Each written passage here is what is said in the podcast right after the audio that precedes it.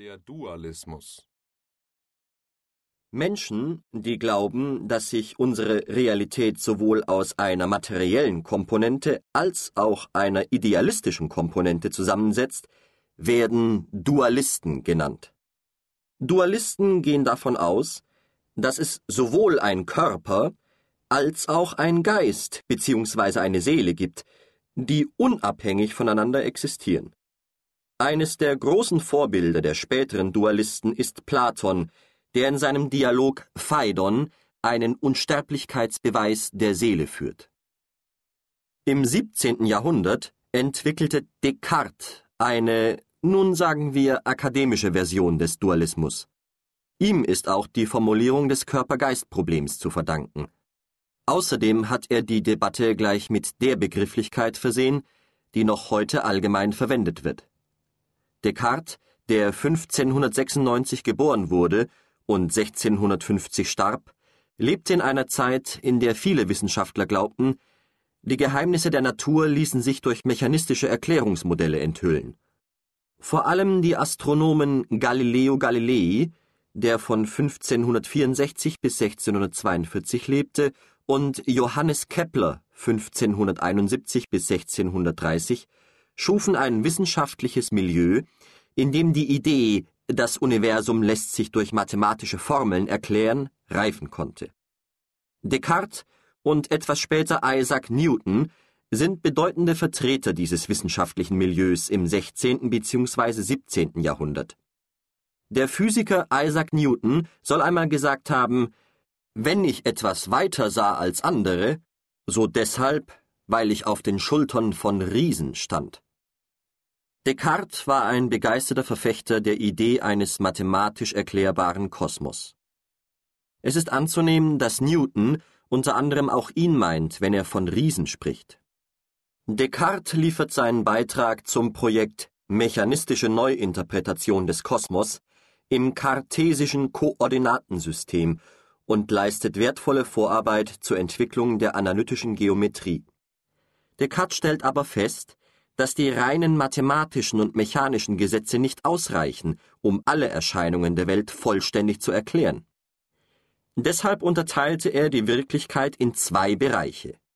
Die des Körpers, res extensa, und die des Geistes, res cogita.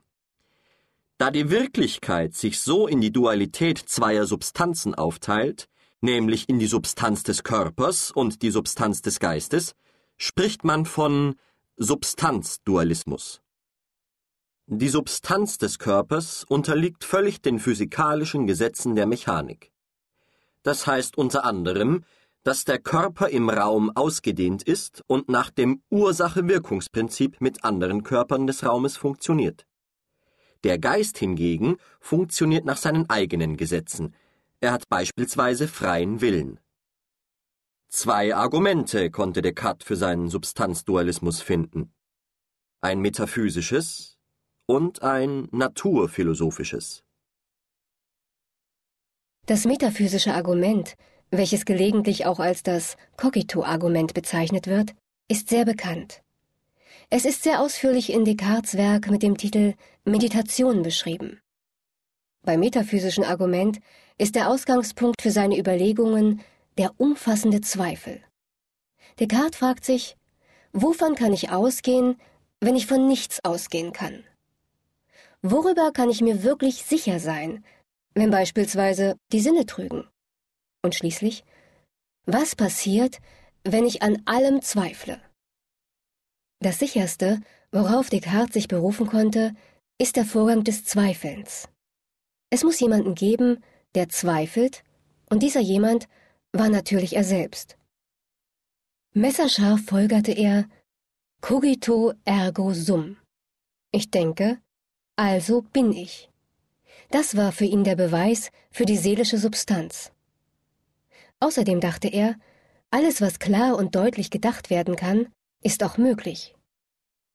Er konnte sich vorstellen, beziehungsweise er konnte denken, dass sowohl ein Körper ohne Geist als auch ein Geist ohne Körper existieren könnte.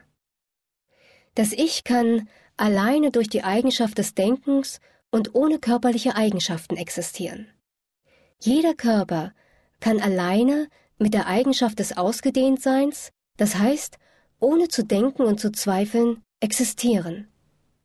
Daraus schloss Descartes, dass sein Ich vom Körper real verschieden sein und auch unabhängig von ihm existieren muss.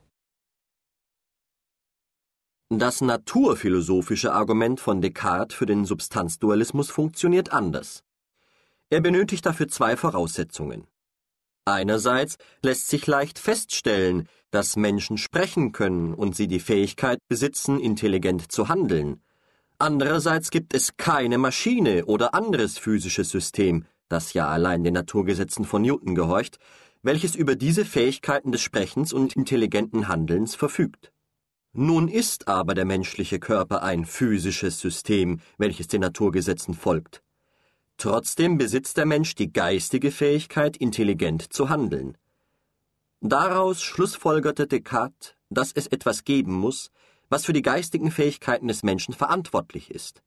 Er nahm an, dass dies die Seele bzw. die Res cogita sein muss, die er schon durch sein Cogito-Argument bewiesen hatte.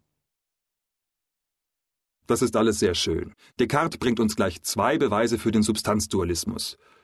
Ich fürchte aber, dass wir den naturphilosophischen Beweis für unsere Untersuchung auf keinen Fall verwenden können, da er ja schon von vornherein ausschließt, dass Maschinen sprechen bzw. denken können. Außerdem, was unklar bleibt, ist, wie Descartes sich die Verbindung zwischen dem Körper, der res extensa, und der Seele, der res cogita, vorstellt. Wenn ich den Substanzdualismus richtig verstanden habe, dann teilen die beiden Substanzen die Welt in genau zwei Hälften. Entweder ist etwas Materie oder etwas ist Geist. Wie interagieren diese beiden Hälften miteinander? Schließlich, und das war auch zu Descartes Lebzeiten nicht anders, ist es offensichtlich möglich, sich an einer Kreuzung willentlich zu entscheiden, nach links, nach rechts, geradeaus oder zurückzugehen oder überhaupt erst mal stehen zu bleiben. Das heißt, der Wille legt den Körper auf eine Bewegung fest. Hier kommt eine Hilfskonstruktion ins Spiel. Descartes und die späteren Substanzdualisten waren sich dieses Problems natürlich bewusst. Deshalb beriefen sie sich auf Gott als einen perfekten Uhrmacher. Wie aber konnte Gott als ein perfekter Uhrmacher das Problem, das die Substanzdualisten haben, nämlich die Interaktion von Körper und Geist, lösen. Es gibt mehrere Versionen des Substanzdualismus nach Descartes. Wie das so ist, entwickeln Schüler die Ideen ihrer Lehrer weiter und sind sich über bestimmte Grundsätze uneinig. Stellen wir uns für die nächsten Beispiele zwei Uhren vor. Eine Uhr symbolisiert die Substanz des Geistes und die andere symbolisiert die Substanz der Materie. Eine Variante des Substanzdualismus ist der Parallelismus.